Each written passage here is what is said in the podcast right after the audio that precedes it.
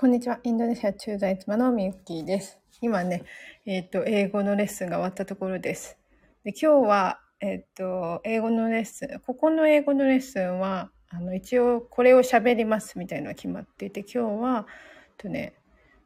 好きなもの3つ、好きな場所3つ、で、好きな人についてだったんですよ。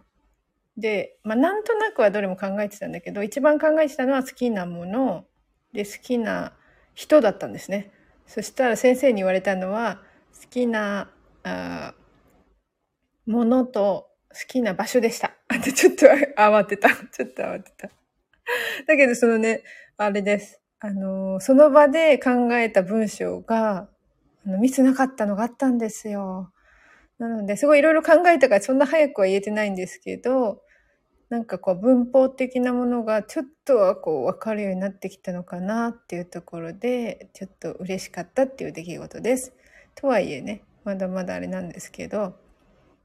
で記憶術ね記憶術なんですけど記憶術始めますって書いたら記憶術やったことがある人がねメッセージくれてもうすごい良かったって言ってくれたんですよ。まあ同じ記憶術かわかんないんですけどその方はお子さんと半分ずつお金出し合ってやったみたいで、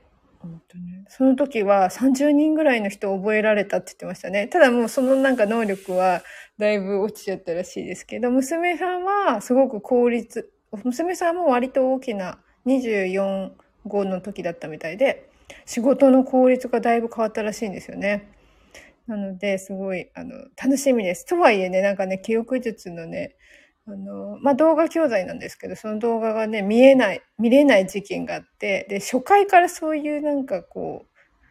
やろうと思ったやる気のある時に、そういうトラブルだとめっちゃこう、へっこむっていうか、やる気なくなっちゃいますよね。なので、2回もね、問い合わせしてしまいました。なので、やる気あるうちにやりたい人なんでね。なので、これから、えー、記憶術も活用しながら、英語も伸びてったらいいなと思ってます。で、この後今日 YouTube 講座なんですけど、今日はね、感想シェア会なんですけど、あの、何か参加してくれそうです。えー、いつもね、あの、企業塾の生徒さんが参加してくれてて、すごいありがたかったんですけど、やっぱりね、30何人集まってるのに、実際リアルタイムで参加してくれるのが少ないとね、やっぱりちょっとこう、